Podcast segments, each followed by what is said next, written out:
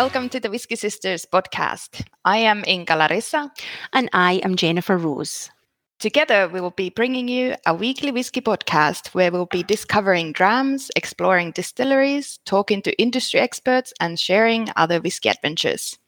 Not only will we be sticking our noses into our drams, but also into all things new and current in the whisky universe, with a leading commentary, of course. You're listening to the Whiskey Sisters podcast with Inka Larissa and Jennifer Rose. So, yesterday we celebrated International Women's Day. Yay! Yay! uh, we thought it would be nice to talk about the history of women in the whiskey in today's episode. But first, let's stick our noses into the latest whiskey news. Stick your nose in it. Inka, you've mentioned Raasay Distillery a few times in the past. How exciting is the news about the owners of Raasay opening a new distillery in Campbeltown? I know that's fantastic. Mm-hmm. Um, I've really liked what they've been doing at Raasay. Their expertise expanded to Campbeltown. I think is great news. Mm-hmm. And actually, the distillery would be the first new whiskey distillery in the area in over 180 years. No Which way. pretty cool. Although I just saw that there's another distillery opening in Campbeltown as well. Really? Yep, uh, it's called Dalriata. Or I don't know exactly how you say it. I think that maybe Um, means like Scottish or Scotland, the old word for Scotland. I might be totally wrong on that. Eh, but Isn't that Alba? I think it might sort of be the same, but I Oh, don't really? know. Yeah, this other one is from the founder and owner of North Star Spirits. Oh, So, Be really? interesting to see. So but- Campbeltown is on fire right now. Yeah, buzzing.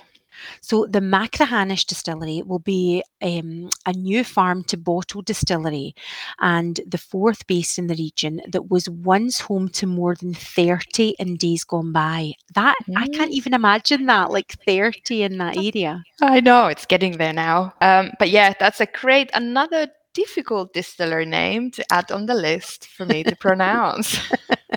Fantastic. so the intention is to start building the distillery visitor centre and their own whisky club. Um, that's going to be next year in 2023. So they'll be creating a sustainable net zero distilling process, not using any fossil fuel. So that's pretty cool. And the Yeah. plan is to use biological farming practices to ensure that they have a positive impact on the surrounding environment. And I love there's so much chat around environmentalism, as there should be when we're thinking about um, new distilleries opening. Exactly. So the recipe for this whiskey is apparently said to be in keeping with the Campbeltown style. Yeah, I like the I like the sound of that because also the Raasay whiskey um, is based on the older styles of Hebridean single malts with that kind of subtle fragrant smokiness balanced with the dark fruits. Also, they will create new jobs in the area, which is nice. Um, Yeah. Even at Raasay I like that they were trying to hire some of the locals who had to leave to look for work and they Mhm. had to leave the island. So now they were able to come back That's so to cool. work at the distillery. Yeah, Yeah. I think it's really nice. And I'm sure these rural communities appreciate that the extra investment that these distillers are bringing to the area. Absolutely. So some lovely whiskey news there actually.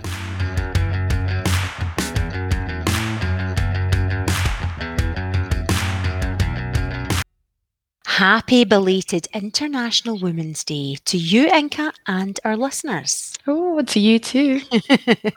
so it was it was actually women, as you may well know, who used to do the hard yards of distilling and distribution in the pre-industrial era. This is me. You've got my glasses on, I'm, and I'm in my historical mood. So back in the day, it was common practice to make spirits from the comfort of your home. How cool is that? Just whipping up a spirit storm in the house using the ingredients at hand. And the work was considered to be women's work. It was labour intensive, you know, like real housework, maybe considered a bit boring and time consuming. So perhaps the men were wondering if they would just maybe leave that to be the women's work. Who knows? Yeah, they were happy to drink it though. Bet, yeah, I bet they were. And there are records of women pharmacists making and selling alcohol for medicinal purposes in um, in the 1200s as far back as that. And at the same time as brother John Cor was receiving eight balls of malt to make aquavitae for King James IV at Lindores Abbey in 1494, aquavitae women were having to keep their production hidden as the king apparently only entrusted men with the supply, ah, which Bastard.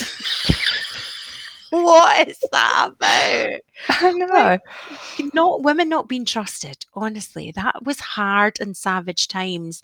And go the whiskey sisters that were just like were were just doing their own thing in spite of the crazy laws of the day. So much respect to them, honestly. Also, for our listeners, if you're interested uh, to hear more about the Lindores Abbey, you should go back to listen our episode four, where Helen Mackenzie Smith tells us more about the history of the site. Yeah. I'm sure many unaware that the Bain Marie and tribikos, a three-armed copper still, were actually invented by a woman. No Mary way. the Jews. Yep, sometime between the first and third century.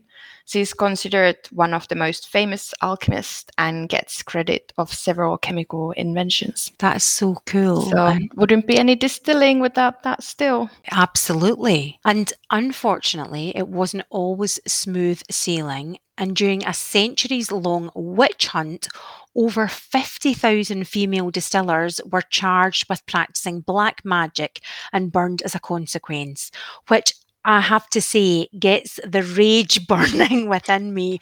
What is that all about? 50,000 females like charged with practicing black magic and burned. Like that is horrific, isn't it? It is pretty creepy.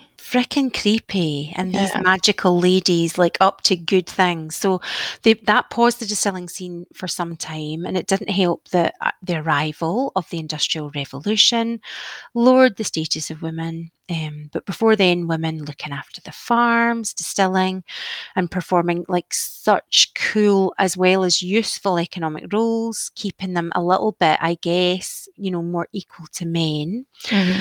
But around that time, I've read that becoming it was becoming more common for men to take, you know, the paid jobs in bigger cities, and there were less for women to do other than roles as a housewife. And no shame in a housewife role out mm. there, of course. However, that resulted in women losing their power within society. Boo. Yes. Women also fought to ban alcohol, but that sounds like a good revenge. You know, are you taking our jobs, we stop you from drinking because we kind of distilled before. So, if you, uh, but yeah, that's a story for another time. yeah, we need to come back to that. There is a juicy story there for sure. So let's look into a few uh, important women within the history of distilling. Um, as Fred Minnick writes in his book Whiskey Women, by the way, very interesting book, recommended to everyone. Okay. Um, Scottish wills and archives state that there have been more than 30 women in Scotland managing legi- legi- managing distilleries such as Dalmore, Glenmorangie, Ardbeg, Blair Athol, and Cardhu. Of course, it wasn't just Scotland that had female distillery owners, and there are actually records of women in Ireland and the US doing exactly that. Um, back in the day, women were extremely uh, successful in distilling, and most women who were running legal distilleries were doing so after their husbands had died, so they'd taken over. Unfortunately, female business owners' records weren't always documented properly, if at all. Ah, Mm, And also, they were using their initials on official documents, which makes it quite hard to know how many distilleries or landowners actually were women. mhm. Although, again, uh, there are records in the US of few female named distilleries. For example, the Susan Johnson Distillery and Mary Jane Blair Distillery Company. Pretty cool. that is cool. So, Jen, do you want to tell us a little bit about Helen and Elizabeth Cumming and they work at Cardhu Distillery? Absolutely. So Cardhu was a farm where Helen and her husband John were making illicit whiskey. So, due to the location of their farm, Helen could see when the officers were coming to visit. And I kind of love this. So, she had it going on. She would cover herself in flour to make it look like she was baking. I'm just I'm just whipping up something tasty, officers. So while kidding on, she was baking to explain the smell, and she'd lift a flag up for other distillers to see and prepare themselves. Yes, come Very on, cool. Helen. Yeah. While she was like entertaining the officers with her scones or whatever. So in 1816, John was arrested a few times before the excise laws were eased, and Cardhu became the first legal Speyside distillery in 1823. And how cool is this? Helen took care of operations until old age before her daughter in law Elizabeth took over both the farm and the distillery when Helen was an awesome 95 years old. Oh, maybe the Mm. secret for long long age is whiskey. Well, I'm up for giving that a go. Live, lo- live long and drink whiskey. so at that time, Elizabeth the had recently been widowed, had two sons, was pregnant again, and she was like an epic businesswoman. She could have sold the distillery apparently and lived super well, but she chose to keep the business going. She bought more land, built a new distillery, and was really meeting the demand for blending whiskey. In fact, she could have made even more whiskey to be sold, but as a mother of three sons, she wanted to make sure she had enough time to look after her family and refused to overwork. She was like rocking the work family life balance, the juggle struggle. She had it down. And apparently, she did sell the old distillery to William Grant. But over the years, the demand for blended whiskey grew, as we knew, and the blenders were inflating their prices, buying distilleries to cut out the middlemen so they could make their own blends. So in 1893, Elizabeth sold the distillery to John Walker and Sons, as I'm sure most of us know, later to be known as Johnnie Walker. Keep walking, Johnny. and she made sure that all her long-standing employees would keep their jobs. I do like think so much respect for these women. You know, one Mm. of her sons got a seat on the board with like shareholdings, allowed her to keep the farm um, where some of the family lived rent free. And later on, her grandson apparently became the chairman of Johnnie Walker and like became super wealthy in the process. Definitely, really, really impressive history. Um, and talking about Elizabeth, there is another great lady of the same name that was running an Islay based distillery. Elizabeth Williamson, aka Bessie, had come to uh, Laphroaig one summer to help Ian Hunter, then owner, as an office administrator. And she ended up staying there for 40 years. And when Hunter had a stroke, he made Bessie the distillery manager. And once he passed away in 1954, he left the distillery for her and he didn't even, well, he didn't have any family. So Bessie was the most qualified for the job. So coolly left it to her. That's so I cool. know. And I think it's cool that she just kind of came for a short while, ended up staying for that long, and then ended up running the distillery. It's just, totally. she was quite loved by the locals. Okay. Um, I read during the Second World War, she, War, she was um, helping to store the ammunition and, and artillery at the distillery. And the boats would come to the shore and she would sign off every shipment. Um, she even made the military to pay the expansion of the malt barns to allow business as usual while helping the government. So, nice. hustle. Side hustle for Bessie. exactly. Good on you. Um, and yeah, so she became an important part of the island life and taking part in beet cuttings and other activities. So she wasn't just running the business, but she was actually going like hands on doing stuff. Um, she held community dances at the distillery as well, like ceilidhs and stuff, which is cool. That's cool. Nice. And yeah, so when she was in charge of distillery, the distillery's fame and sales continued to grow, even through she had uh, more of a people first management style. And she was known for hiring underqualified and elderly workers to help for them to earn some money for their families. So that's So quite that sweet. sounds like so progressive. Like, yeah, it's the same like with the Elis- the other Elizabeth that she was making sure that all the employees could yeah. their jobs and stuff. So it's nice. And yet, the Scotch Whisky Association even named Bessie their US spokesperson between 1961 and 1964. It's pretty cool. Really, really nice. Amazing. Whiskey So, so that we won't be biased to Scotland, I wanted to also mention Ellen Jean, who took over the Bushmills distillery after her husband passed away in 1865. Even before she was in charge, the distillery provided equal opportunities by employing women and doing business with widows. And I think these things are really nice to kind of think about because perhaps there might be some stereotypes around or, some thoughts that that wouldn't have been the case. But Mm. Ellen Jean transformed the distillery into international success, and it would have been super easy to simply sell unaged whiskey for blenders, but she insisted on every drop of their whiskey being aged on the premises and really wanted to guarantee the quality and consistency. Even when she sold the distillery, um, she made sure to have a place on the board of the new company. And until November last year, the Bushmills master blender was Helen Mulholland making her the first bourbon master blender in Ireland. On yourself. and her tasting her tasting panel consists only of women. Cool. I think did you say bourbon? Did I not say bourbon? No, I, sorry. Making her the first modern master blender. I think you said bourbon master blender. Did I? Oh no, I must I must reduce the amount I drink before we record. yeah.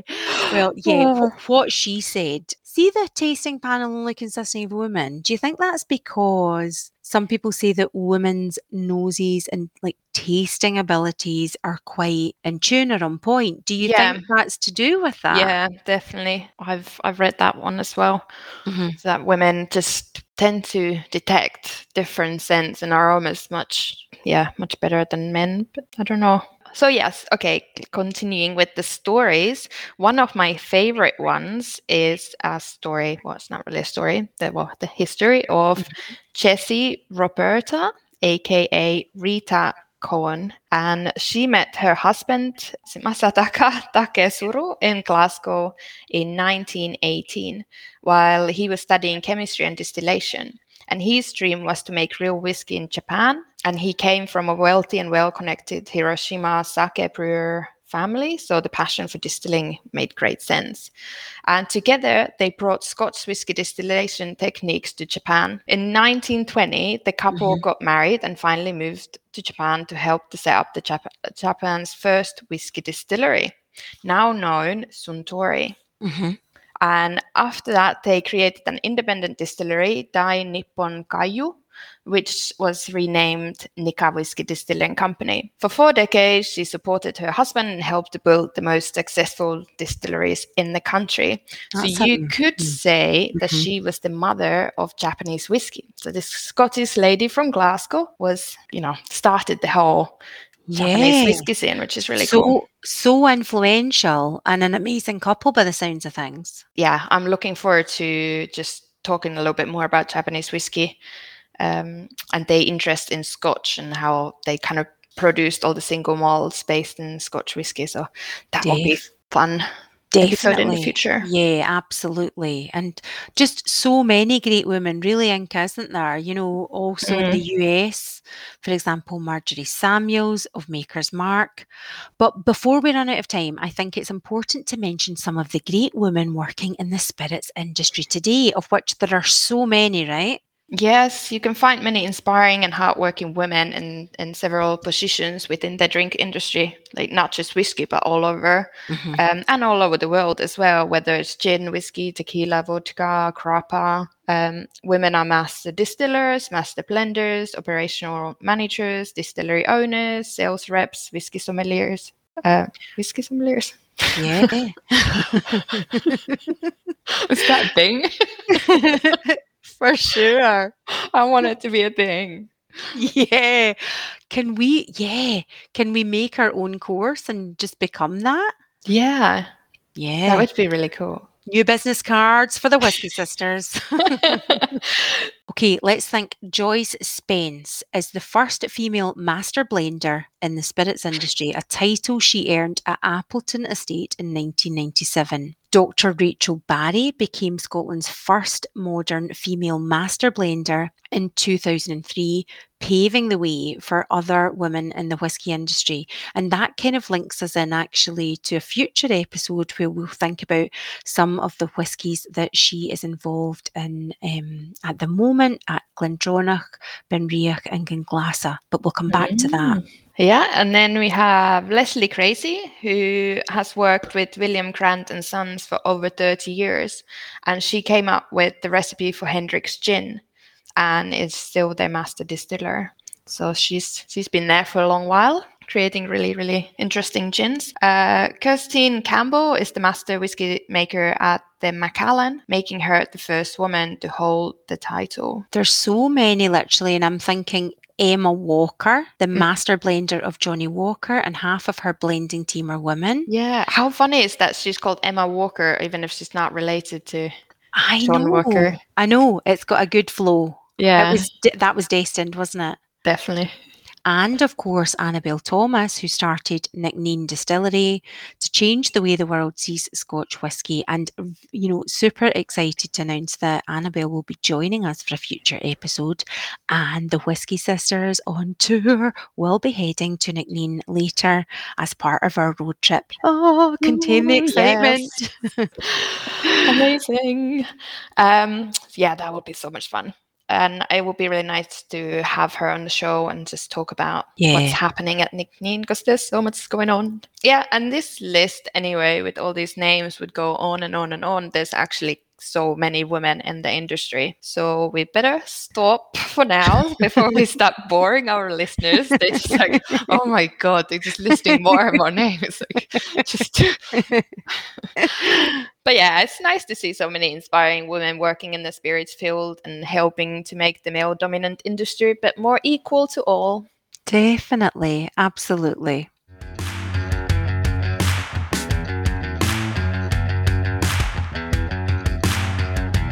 Whiskey Sisters Whiskey Fact. It is time for our whiskey facts. Inka, come on, hit us with it. What do you have for us today? Okay, so did you know that the shape of the still can tell you about the flavor of the whiskey? Do you know I actually did know this because I've been watching some YouTube videos. I've been doing my homework. that being said, I can't actually remember anything they said about what shape does what, but I kind of knew it was a thing. Uh, okay, so obviously there are many factors that contribute to the flavor of whiskey, but you can tell about the basic characteristics by looking at the stills. So taller and slimmer pot stills uh, produce smooth and milder whiskies, when shorter pot stills make fuller and stronger whiskey. Okay. And the wider stills have more uh, surface area than the narrow stills, and they tend to produce less oily and more refined spirit than their skinnier counterparts. Obviously, none of it is like which one is better, it's just different. yeah. And the separation of heavier and lighter substances can also be achieved with a boil ball in the lower part of the still neck.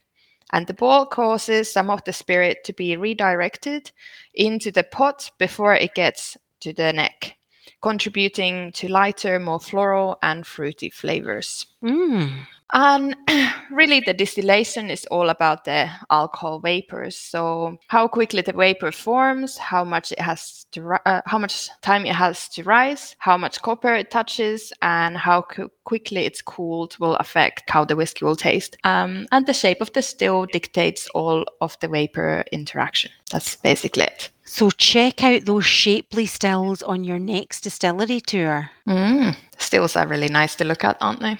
Definitely. That's plenty. So, on episode three, I spoke a little bit about my experiences in investing in a cask and how I chose Cask 88 as my broker.